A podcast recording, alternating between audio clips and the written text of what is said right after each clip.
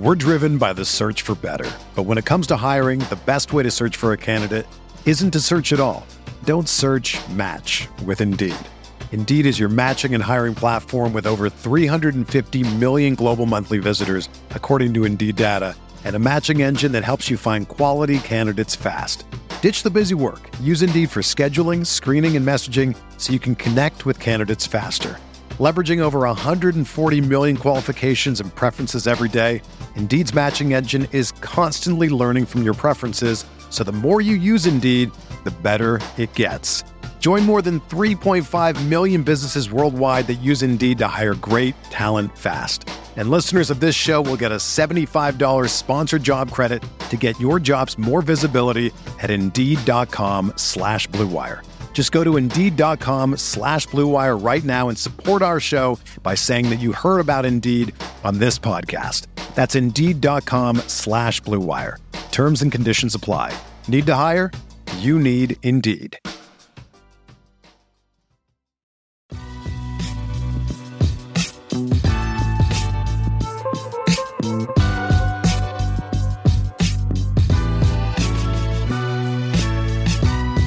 All right. What's going on, everyone? Welcome back to another Buzz Beat. This is Richie. Today is Sunday, December 10th, and we are recording this via Spaces and YouTube. For those of you guys listening live, be sure to submit your questions and we can look into those as the show goes along. I'll be joined by Brian and Spencer today. Um, we're going to quickly recap the game against the Raptors on Friday night. We're going to share some trends that we've been noticing. Uh, we have, I guess, a quarter of the way through the season, and then we will answer a listener question about Mitch Kupchak towards the end. So we will get into that. Uh, Spencer, Brian, I don't know if I've asked you guys this question yet, and maybe Spencer probably feels strongly about this, but what do you guys think about the the Panther situation and the firing and all that stuff, uh, and how, how that's going? Spencer? Yeah, uh, not going great. I was pretty optimistic about the Frank Reich hire, honestly. Like I thought it was, it was, it was very, very different from the Matt Rhule hire. But I thought that this would be a good kind of reset uh, coaching philosophy hire for Carolina, and that obviously has not played out to be the case. Didn't play out to be the case at all. I, you know, I'm not like uh, I, am not lighting the torch on fire and ready to like raid the stadium like I think a lot of the fan base is with David Tepper. I mean, I think that he thinks that he's smarter than he is, certainly, yeah. but I give him credit. Like the guy's aggressive. All right, he made a really aggressive, uh, you know, hire with Matt Rhule in that contract. Uh, it, it was a it was a risk. It didn't pay off. You know, he traded away or gave the green light to trade away a ton of future assets and and, and, and draft capital to go get Bryce Young. So far, that doesn't look good. But again, he was aggressive. Like, you know, a lot of things have not gone his way. So it's easy to say this guy's just way over his head. Um, I'm not ready to write him off as a owner. Um, he's he's running a little bit like a business, you know, and from uh, you know, coming from big business, hedge fund world, this is not the same.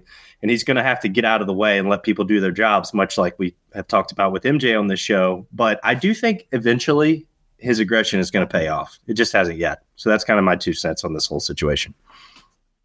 Yeah, it's one of those things where he is heavily involved, but to the point to where like he doesn't really know too much about football, and he's making decisions kind of like willy nilly. But I, th- I, think the fact that he is aggressive that could pay off, like you're saying, Spencer. But uh, I, I think he is probably the root of some of these issues that are that are occurring. And uh, Frank Reich, yeah, I, I agree. I, I, was probably excited to a certain extent, uh, but he just he laid an egg. I think I think his overall enthusiasm did not show up. He just seems a little bit too laid back. And obviously, the firing is just taking uh, a little bit too late for anything to happen late in the season. And obviously, the Panthers have been eliminated from playoff contention. And the worst thing about this, we've mentioned this before, is the fact that they don't have a first round pick. So that, that's what makes it even more. yeah. Last thing, last yeah, thing I would the add, number, the, the, number one pick too. Like, yeah. last thing I would add on on the whole Panthers thing. I, you know, the Bryce Young uh, experience so far, I'm not out on him, but I have certainly the last three or four weeks mm-hmm. started to come to a realization like, even if he had better weapons and a better offensive line, the dude just looks like he's swallowed up out there. Like he just, I didn't expect it to jump out to me as much as it has this year. He's so small. Yeah, yeah. I mean, first off, with a guy like, uh, first off, I'm like totally checked out on the season. I have been for a while now. So take any analysis I have with a grain of salt. I mostly just see like the sadness on Twitter after the games end. But um, yeah, with a guy like Tepper, God, some of these dudes just they just don't listen to anyone. Just no one's there to tell them no. And the Panthers are gonna have to figure out like what the decision making apparatus looks like. I mean, every pro team does. Um, it's something the Hornets are going to have to sort out too under under new ownership, and uh, you know could certainly see a, a, new front office, you know, coming into the to to to the Hornets uh, within the next you know six to twelve months or whatever as well. Yeah, it's just like you don't have anything in the NFL until you have like the quarterback situation figured out and like some stability, I guess, in the head coaching position.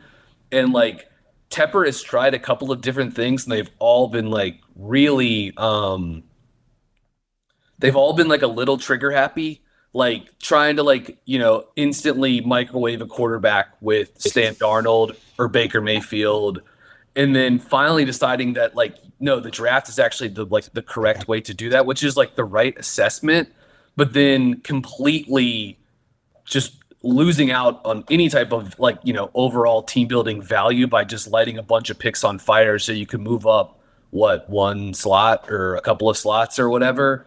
Um, and then also, like, I mean, who knows? Right now, like Bryce may end up being good, but the fact that he looks like the third or fourth best quarterback at this point of that draft class, is, and that's again, you used stuff to move up to get him. It's just a it's a disaster. And to have someone like me who was like once a very dedicated fan, just like thrilled and relieved to like not have this team be a part of my weekends now.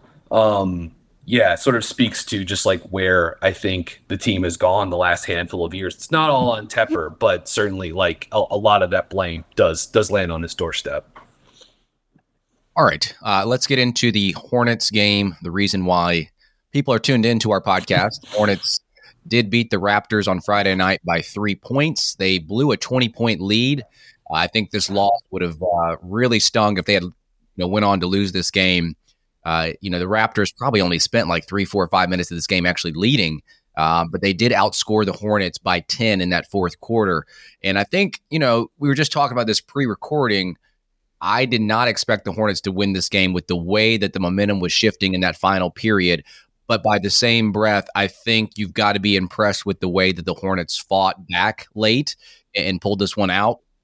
They are the only team in the NBA with five wins and games decided by three points or less.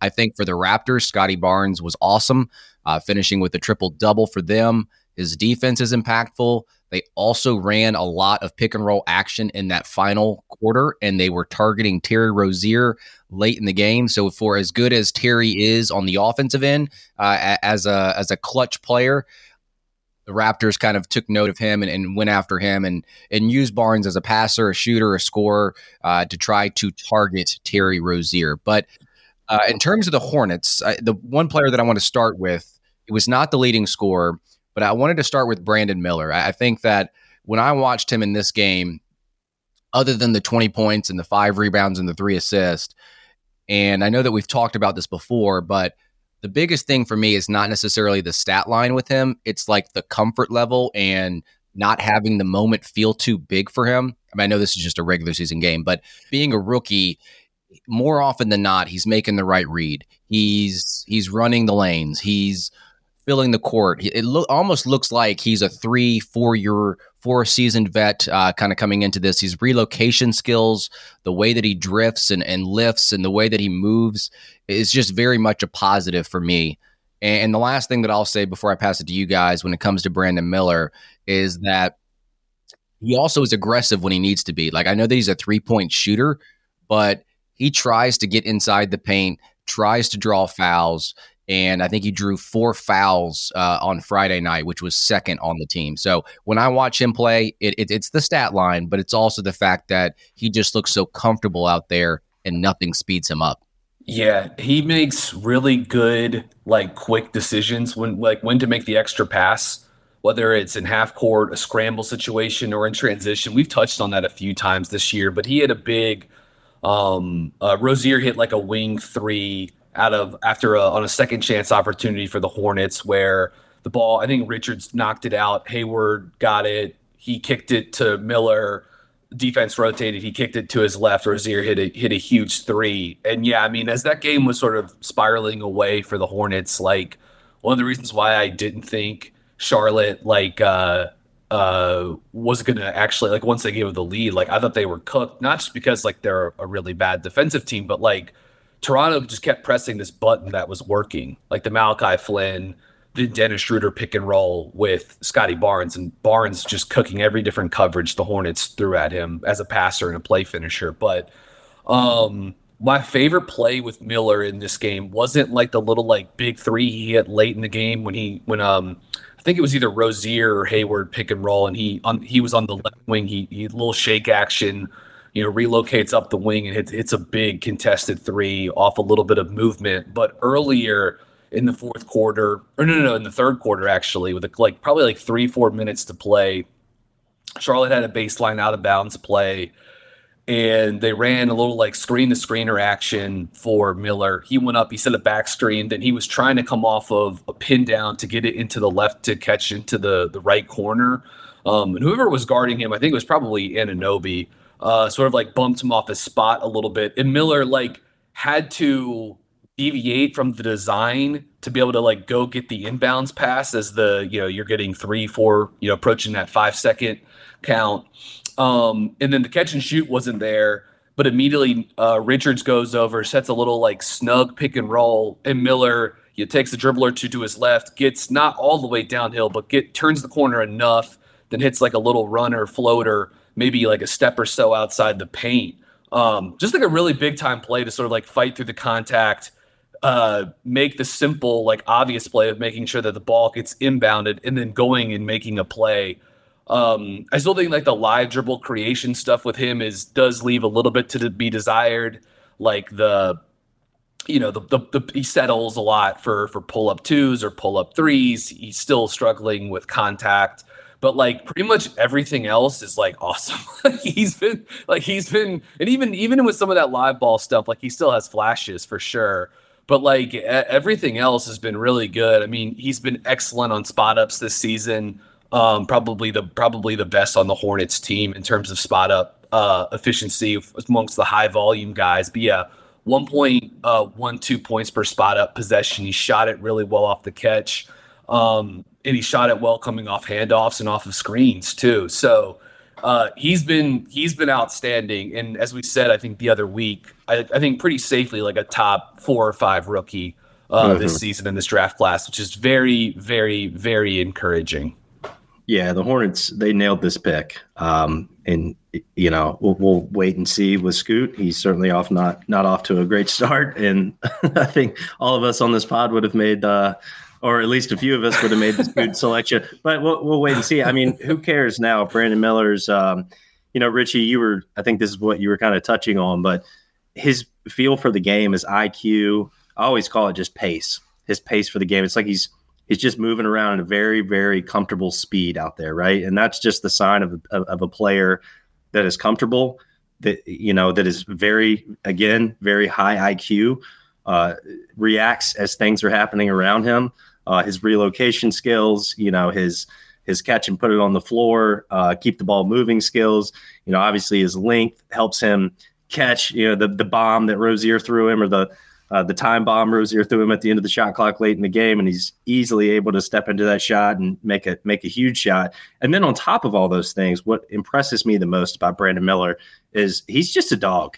Like that dude is there to compete, uh, and he's there to make the tough winning plays. Uh, you know the getting that jump ball with Boucher late in that game after Boucher goes up, grabs that rebound, clearly has it, is coming down and Miller just doesn't give up on the play, right? Like you, it, it, this this probably sounds like hyperbole, and I don't mean it to be, but you just don't see a lot of guys in the league make that play very often.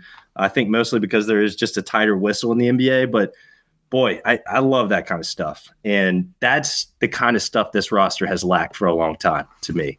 So I love that Brandon Miller, you know, really brings that. But it's it's just like very evident that he's going to be a really really good player. And I would I would if I had to bet on it, I, am definitely betting this is, guy's going to be an all star in his career, probably a multiple time all star. You know, Brian touched on the creation with the ball off the dribble. He does. You know, his dribble is not tight yet, not as tight as it could be. Uh, I think a lot of this uh, is his lack of physicality too. Uh, as he puts muscle back on, uh, as he gains more weight, I do think that he's going to be able to use his stronger frame to be a better on ball creator. But right now, um, he just he doesn't have that to tap into. But look, like I was not expecting this kind of production out of him this early, and all of a sudden, blink last ten games, he's shooting fifty percent from beyond the arc. So that was the one weakness thing we were pointing at, saying, "Hmm, when's the shot going to come around? What's here?" Uh, and I just I just love how you know Brian talked about this too. His catch and shoot ability, his off ball movement. I mean, being able to consistently unlock that from beyond the arc is is pretty awesome. So I really like him. I like him a lot more than I was expecting. Yeah, you know, it, it, was on tape at Alabama, I, I, think I got fooled by that system.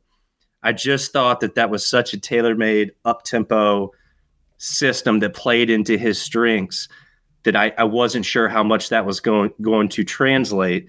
And not only does it translate, but I also underestimated how much of a competitor, a consistent competitor, Brandon Miller is. We're driven by the search for better. But when it comes to hiring, the best way to search for a candidate isn't to search at all.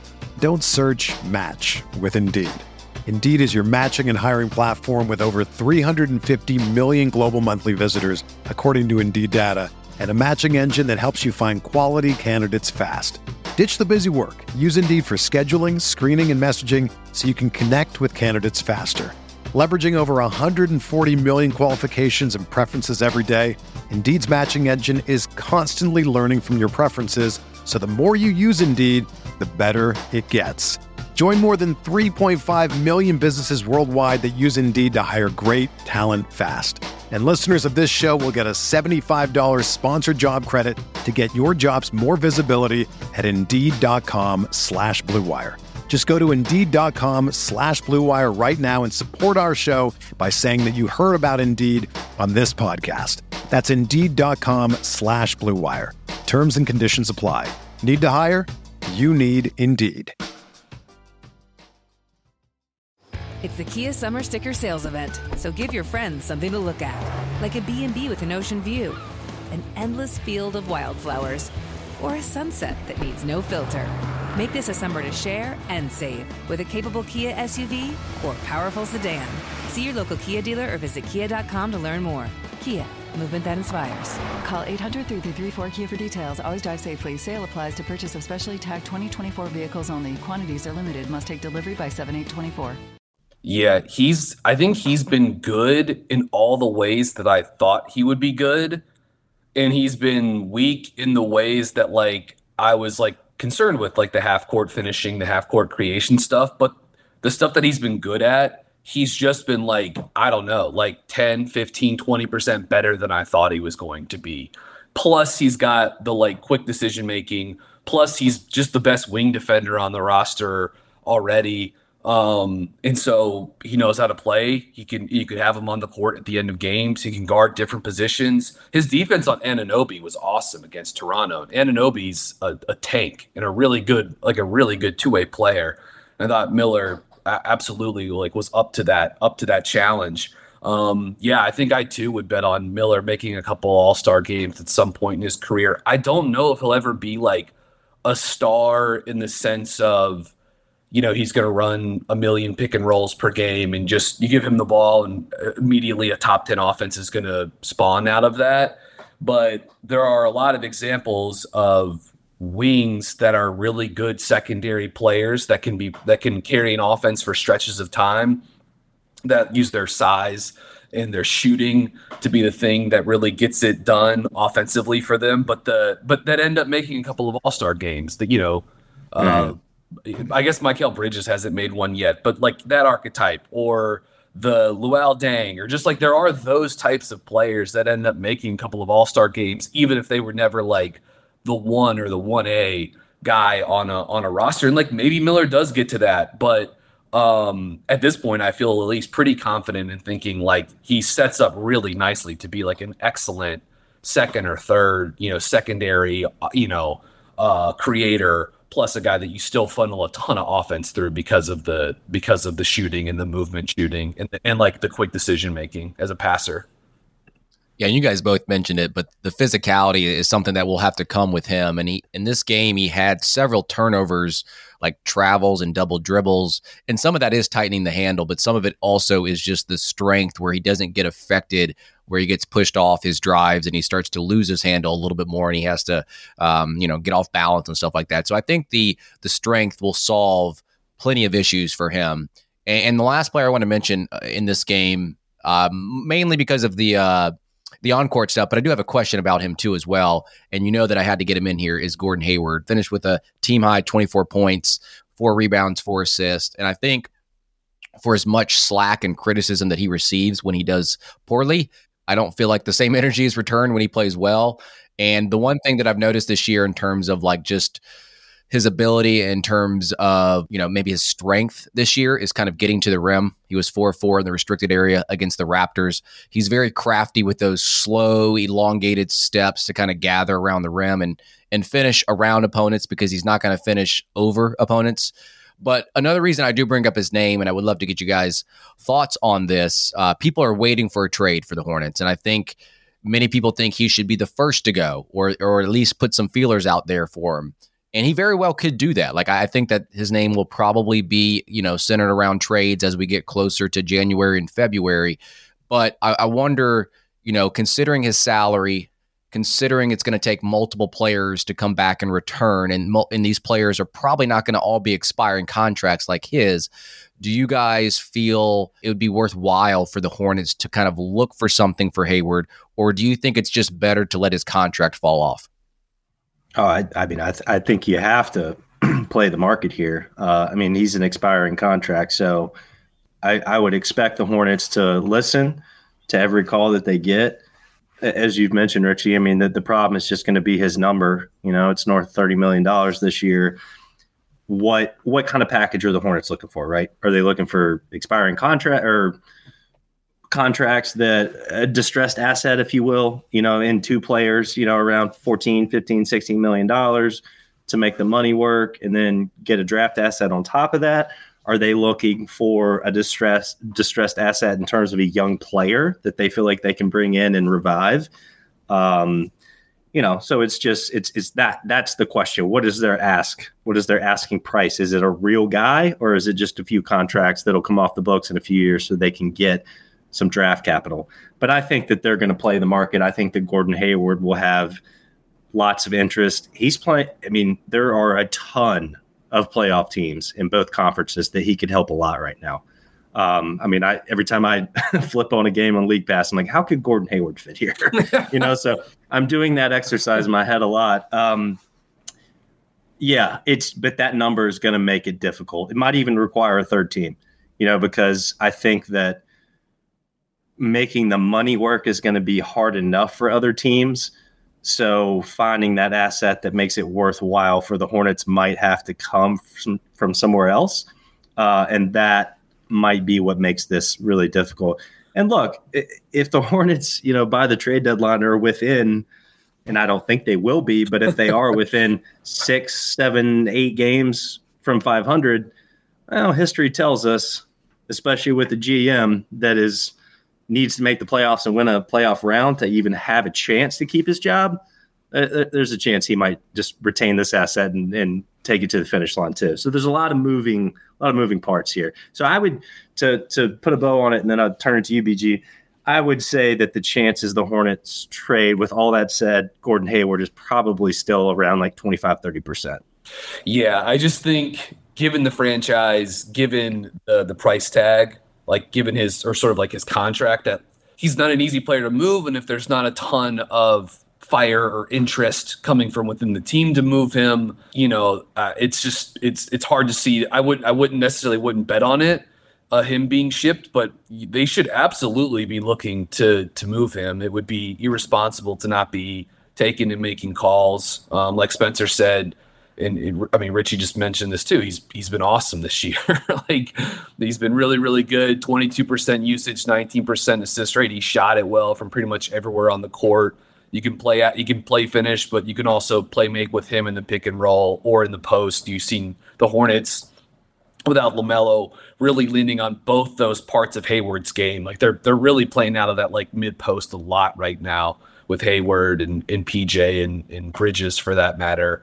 But you know the Hornets have never under this uh, front office have never really looked to make like these kinds of in season trades, right? Where they're trying to like hunt future value. That just had even even when the front office seemingly had like more runway to work with under a previous ownership so it seems unlikely that it's something that they would uh, they would actually be able to see through and accomplish. But um, again, Hayward can help a lot of teams. The Sixers are are, are a roster where I don't even think you get a third team involved. You could probably find a deal, and they could certainly use a Gordon Hayward type. You think he would actually would fit very well mm-hmm. as like the third guy with and, and Embiid playing at you know an MVP level again, but I could see a lot of other teams where yes, you would need to you need to get a, a, you know multiple parties involved to actually facilitate a Hayward deal. So um, the only thing is, I, have been thinking about this a lot recently, and then Richie, you brought it up in the in the Buzzbeat like group text this week. Like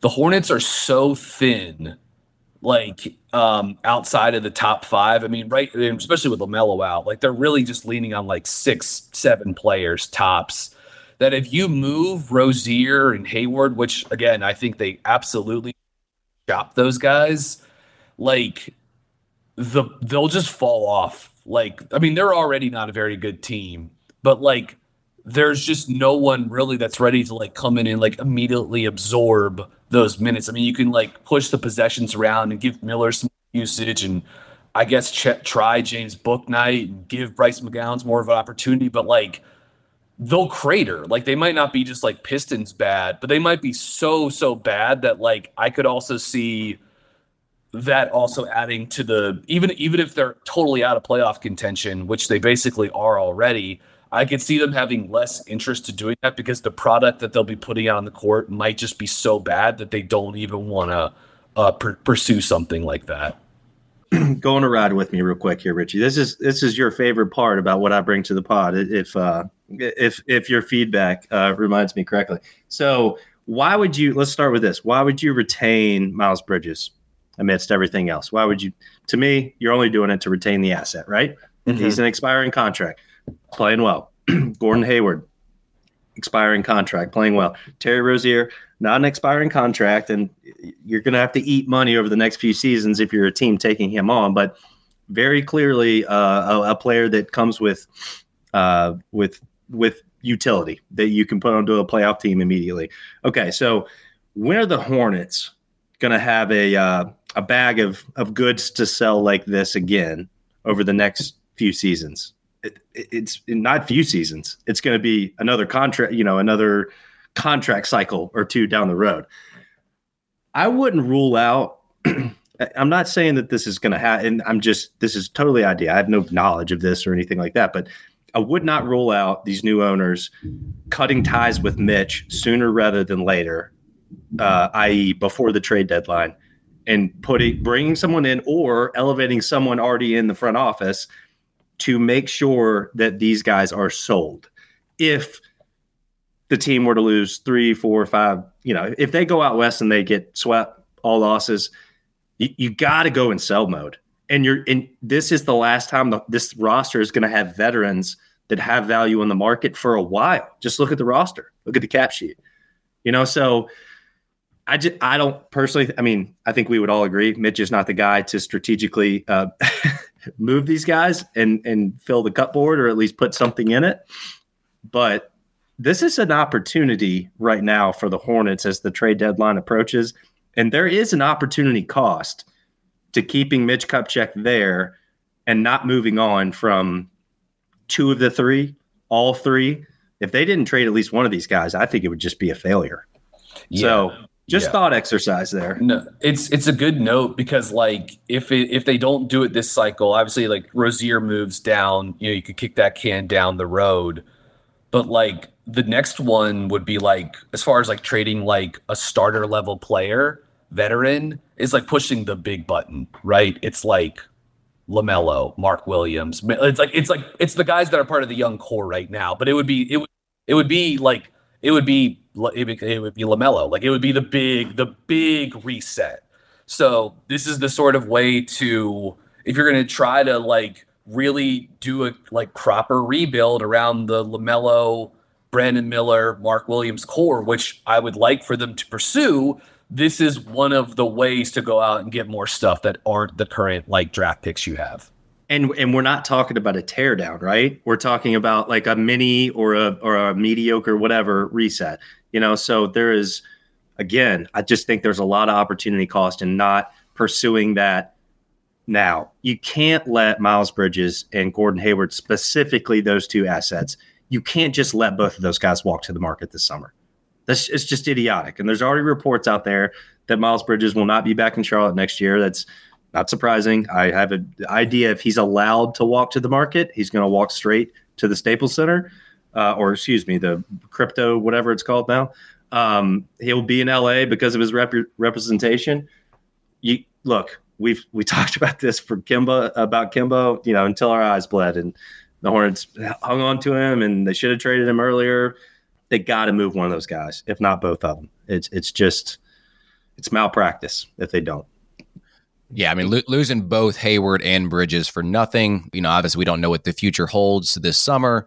Yeah, definitely would be malpractice. I just, I just worry about Hayward's contract and just what it would take to bring incoming players back, and and you know if a draft pick would be enough of incentive to make that trade. And then trading mm-hmm. Bridges is a little bit not, it's not challenging by any means, but he is he can consent or. Um, basically has like a no trade clause because he's on a expiring deal. He would lose bird rights if he went to another team, so that team would not, you know, retain that. But yeah, that that is why I like you, Spencer, uh, in terms of giving us these thought exercises. But let's see. I bring something. I bring something. Just just Zach LaVine. I, I am not saying I would love it, and we can talk about it more in a in a trade deadline pod. But I, I do I do think that starting with Gordon Hayward and, and some kind of deal like that, you can pretty quickly put one together. I I really hope they don't pursue that. same, same. I mean, I'm with you. I just like like I would say the Hornets are kind of a team lurking in the weeds there. All right, our next segment here, uh, we can do this fairly quickly. Uh, I posed this to you guys about bringing some kind of trend that interests you. It could be a team related trend, it could be a player related trend, it could be good, it could be bad. Just something recently that has caught your eye with this team that you wanted to note here on the episode before we get to the Mitch Kupchak segment at the uh, the end of this uh, episode here. So I'll go ahead and start it off just to kind of put this out here. We don't need to spend too much time talking about it, but it's just something that I've noticed over the course of the season it's PJ Washington in terms of the way that he's been aggressive to start the season and the way that they used him in a short role with uh, Richards or Mark Williams in the dunker spot, and he would attack the space and the paint. He'd either get to a floater or he'd hit the big on a dump off pass. It just felt like he was more aggressive to start the season. And maybe it's a direct correlation with Bridges entering, you know, the rotation and how that's affected things. But I, I, do find it interesting that his mentality, it feels like it's changed a little bit in terms of getting to the rim. I feel like it's shifted. So first eight games of the season, and uh, and obviously this is still two games before Bridges came back. Uh, this is from the opener till November 10th.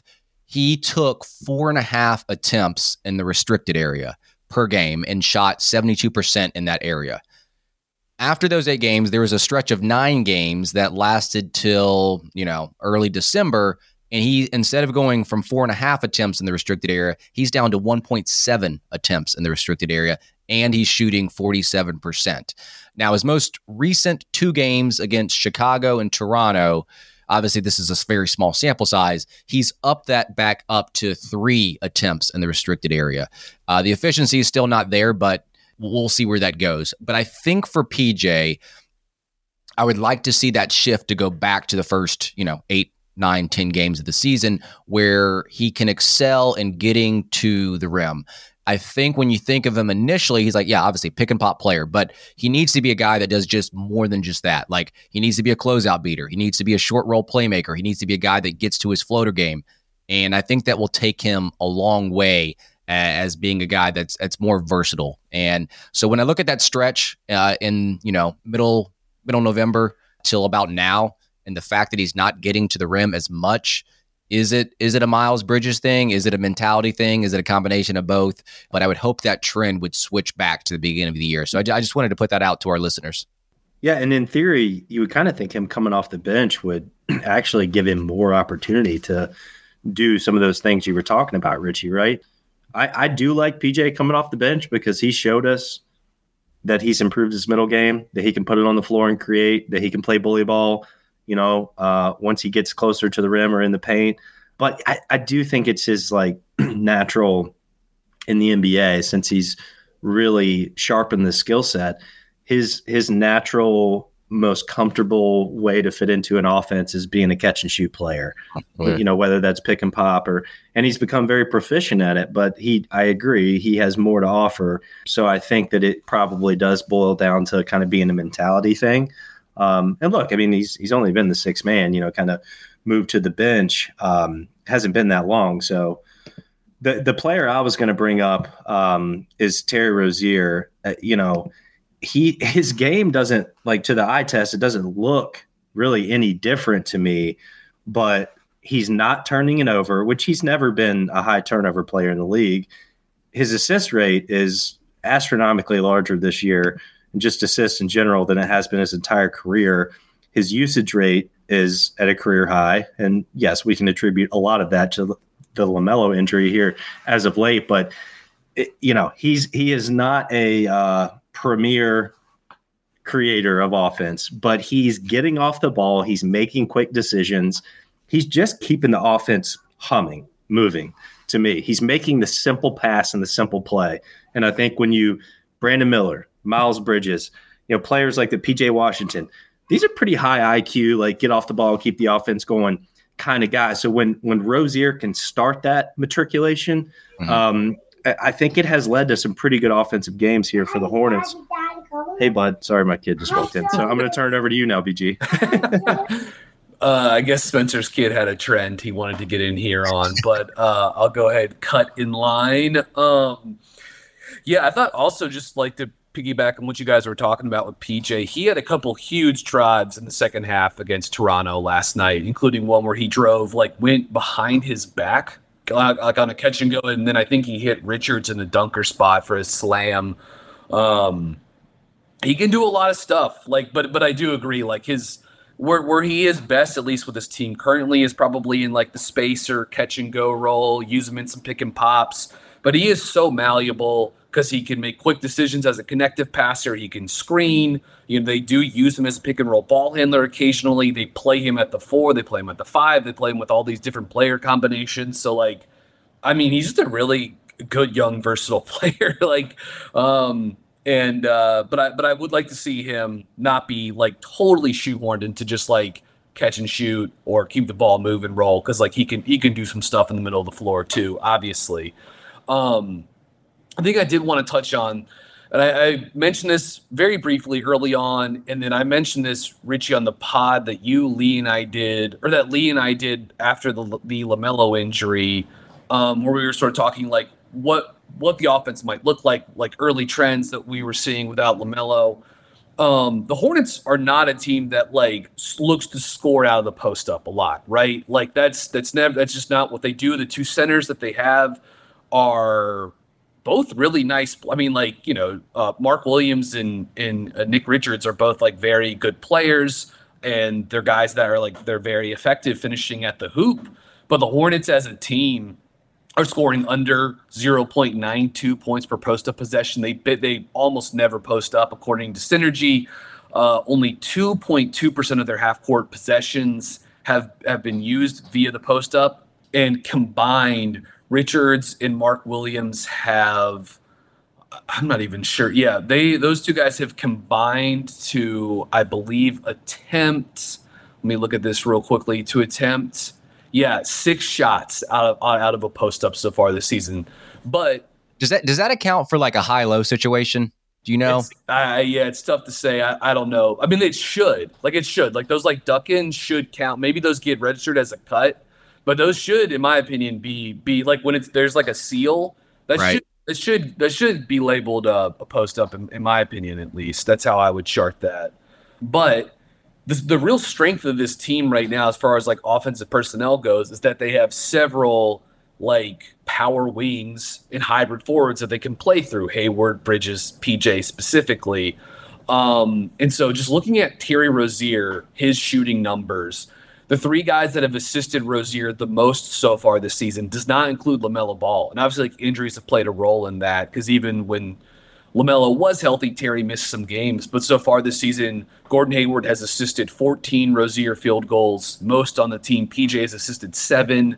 Bridges has assisted four. LaMelo Ball, only three assists to Terry Rozier so oh. far this season. But you're just seeing this team play out of the post a little bit more. And on Miles Bridges post ups, including passes, according to Synergy, the Hornets are scoring 1.44 points per possession. On Gordon Hayward post up possessions, including a pass, they're scoring 0.96 points per possession on, on a decent amount uh, of volume.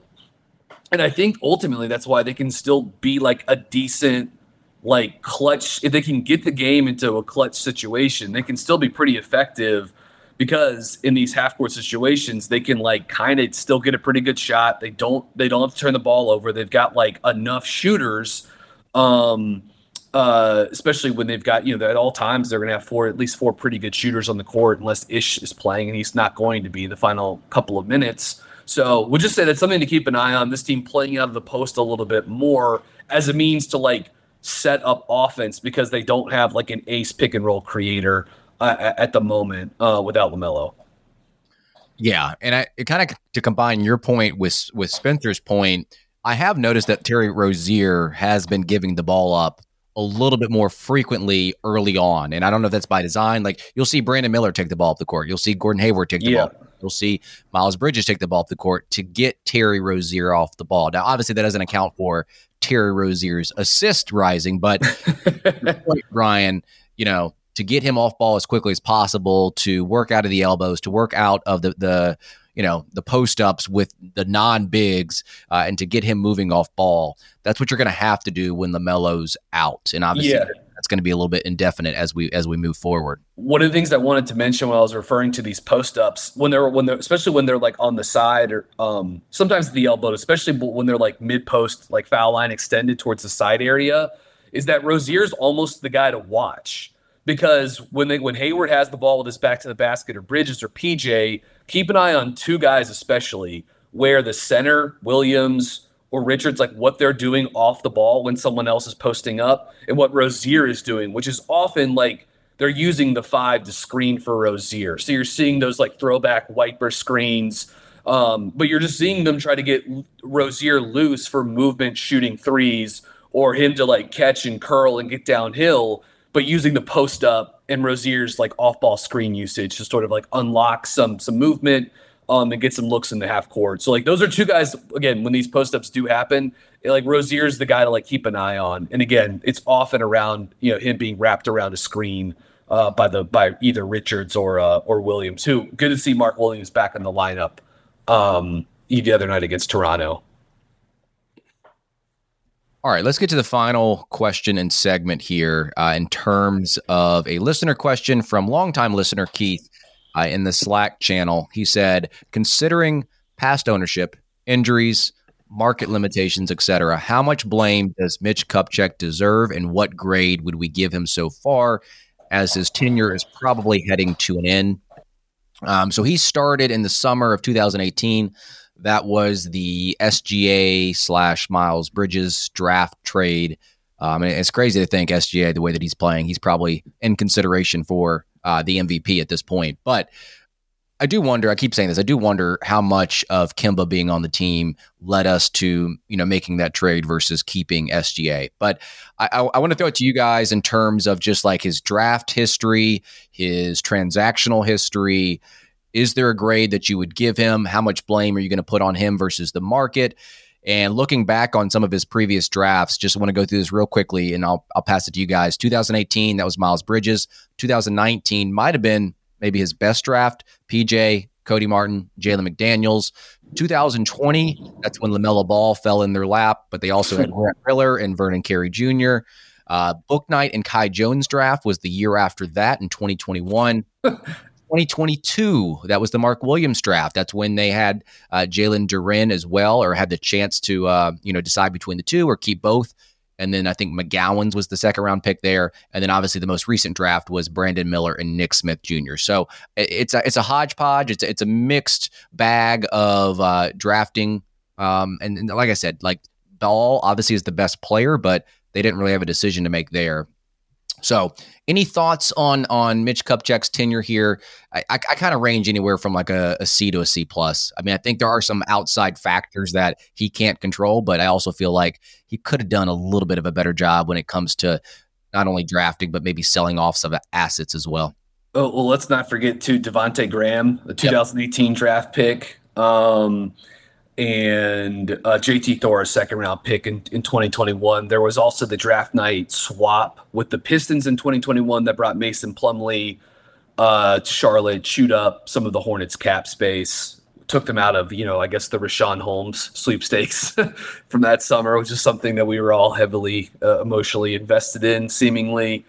Um, yeah, I think I think they've made some good, you know, some some good picks in both the first and second round, finding guys like McDaniels, Martin, Devonte Graham um, in the second round have all been like, you know, decent, you know, Nick Richards in the second round. So all been like decent second round picks. Um, you know, so far, I mean, I, I, I criticized the. I thought they should have drafted Scoot, but Miller looks excellent so far.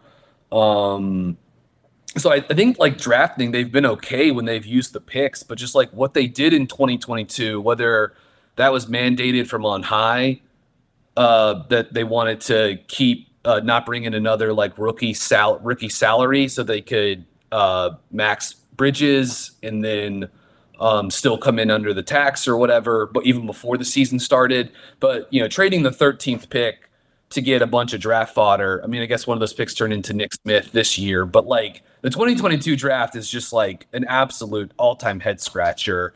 And that coming on the backs of the 2021 draft where it you know unless JT Thor turns into a rotation player and I still think there's a chance for that even if it's not in Charlotte is like um you know those being the first two drafts after you pick ball is pretty tough. And if you're wondering like why the roster isn't like built out around LaMelo, where's the depth? Where are the other good young players? I mean, like part of it is because on the two drafts after that, they like they didn't get as much value out of it as they could have. Um, you know, they they whiffed on on uh, you know they they whiffed on a lottery pick with Bouknight. Um, and they they moved another lottery pick with the, the 13th pick, which was uh, Jalen uh, Jalen Duren. So, um, and then I don't know. I mean, we could do a full other like we could probably do a 45 minute podcast like fully like litigating the like Kupchak tenure. Obviously, I don't think they've done enough to sort of like find value on the margins. I don't think they've like done a good job resigning their players, letting guys like Malik Monk walk for nothing. Um I don't think Mitch has total like I don't it's not like he hasn't done some decent stuff as far as like trades go, like the signing trade with Devonte Graham in the 2021 offseason, I mean, you lose out on a good young guard, I guess, but you do get the 15th pick out of that. That turns into Mark Williams. I suppose that's something. Um, maybe he had his hands tied with moving to moving Kemba. Like he sort of got, you know, he sort of arrived Charlotte pretty late in the game. Charlotte has the 2019 All Star game. They maybe they don't want to move Kemba before that. Um, he ends up at least getting Rozier out of it. And look, if they trade Rozier uh, for some stuff. Like maybe maybe that is like you know years and years down the road. Well, maybe you do squeeze like a little bit of something out of the you know the the Kemba situation at, at you know down the stretch, but. I don't know. I don't think like the roster building has been overall that impressive. The inability to find like you know, secondary ball handlers, backup point guards has been have been pretty huge failures. Um, I think he's he's had his hands he had his hands tied often with tough ownership. Um, and and being in a smaller market. But yeah, I think I'd probably go C minus, like Deontay White is saying here in, in comments a second ago. I think I'd say C minus to C two. Um, but I think overall the draft has been okay. It's just when they've actually used the picks, it's been okay. Just 2022 was such a baffling night. Um, so yeah, I'll go C minus. Yeah, I'm I'm fine with the C minus. You know, I don't have a ton to add off of what you guys have already said, other than you know, I think that he worked for an owner that, you know, it, this is a small market team, and he was working for an owner that probably wasn't as cash rich as a lot of people might expect. And I think they were pitching pennies a lot, um, which the lack of creativity on the trade market and, and asset management w- was poor under Kupchak. There's no question about that. Um, but I also think that I think sorry, I'm home alone with, with, my kid for everyone that knows. So I don't have help to bring him somewhere else. But uh, I, yeah, I, I would kind of put a bow on it with Kupchak. You know, I think he was a pretty good evaluator of talent. Uh, and that, that bore out, you know, over drafts. The one time they got aggressive, you know, with the Kai Jones selection uh, in, in that draft, none of that paid off. But most of his demand, most of his marching orders were based around saving money. Uh, I mean, the most recent example with Jalen McDaniels. I mean, that's just here's a great young player that you developed, um, that you had the bird rights on. You could have signed back for a very reasonable contract, uh, kept in your system, and to sell him for basically nothing is just that. That is kind of the the fifty thousand foot like overarching. I'm going to jump off here so the kid can be taken care of. So you guys take this home. Sorry, sorry. We made it most of the episode. Yes, we made it 50 minutes. He, he, did good. He did good. Um, yeah. We, we appreciate everyone uh, joining us today. We always appreciate you guys tuning in to the episode.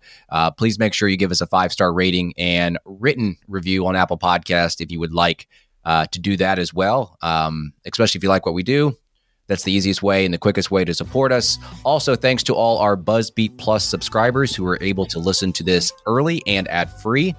We're going to go ahead and wrap here. For Spencer and Brian, I'm Richie. We will talk to you guys later.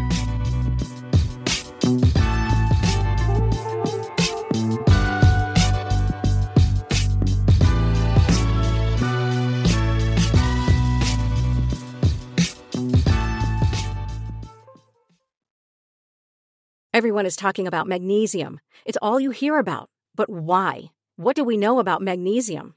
Well, magnesium is the number one mineral that 75% of Americans are deficient in. If you are a woman over 35, magnesium will help you rediscover balance, energy, and vitality. Magnesium supports more than 300 enzymatic reactions in your body, including those involved in hormonal balance. From functional medicine doctors to mental well being and female hormone experts, we all know that magnesium is the one mineral to improve all aspects of well being and health. But which one? Magnesium Breakthrough from Bioptimizers the trusted choice recommended by leading experts with seven best absorbed forms of magnesium to ensure your body receives the support it needs for overall well-being. Go to bioptimizers.com slash balance today and use code BALANCE10 for 10% off. Support your journey to wellness at B-I-O-P-T-I-M-I-Z-E-R-S dot com forward slash balance. Magnesium Breakthrough from Bioptimizers, your foundation to optimal health and vitality.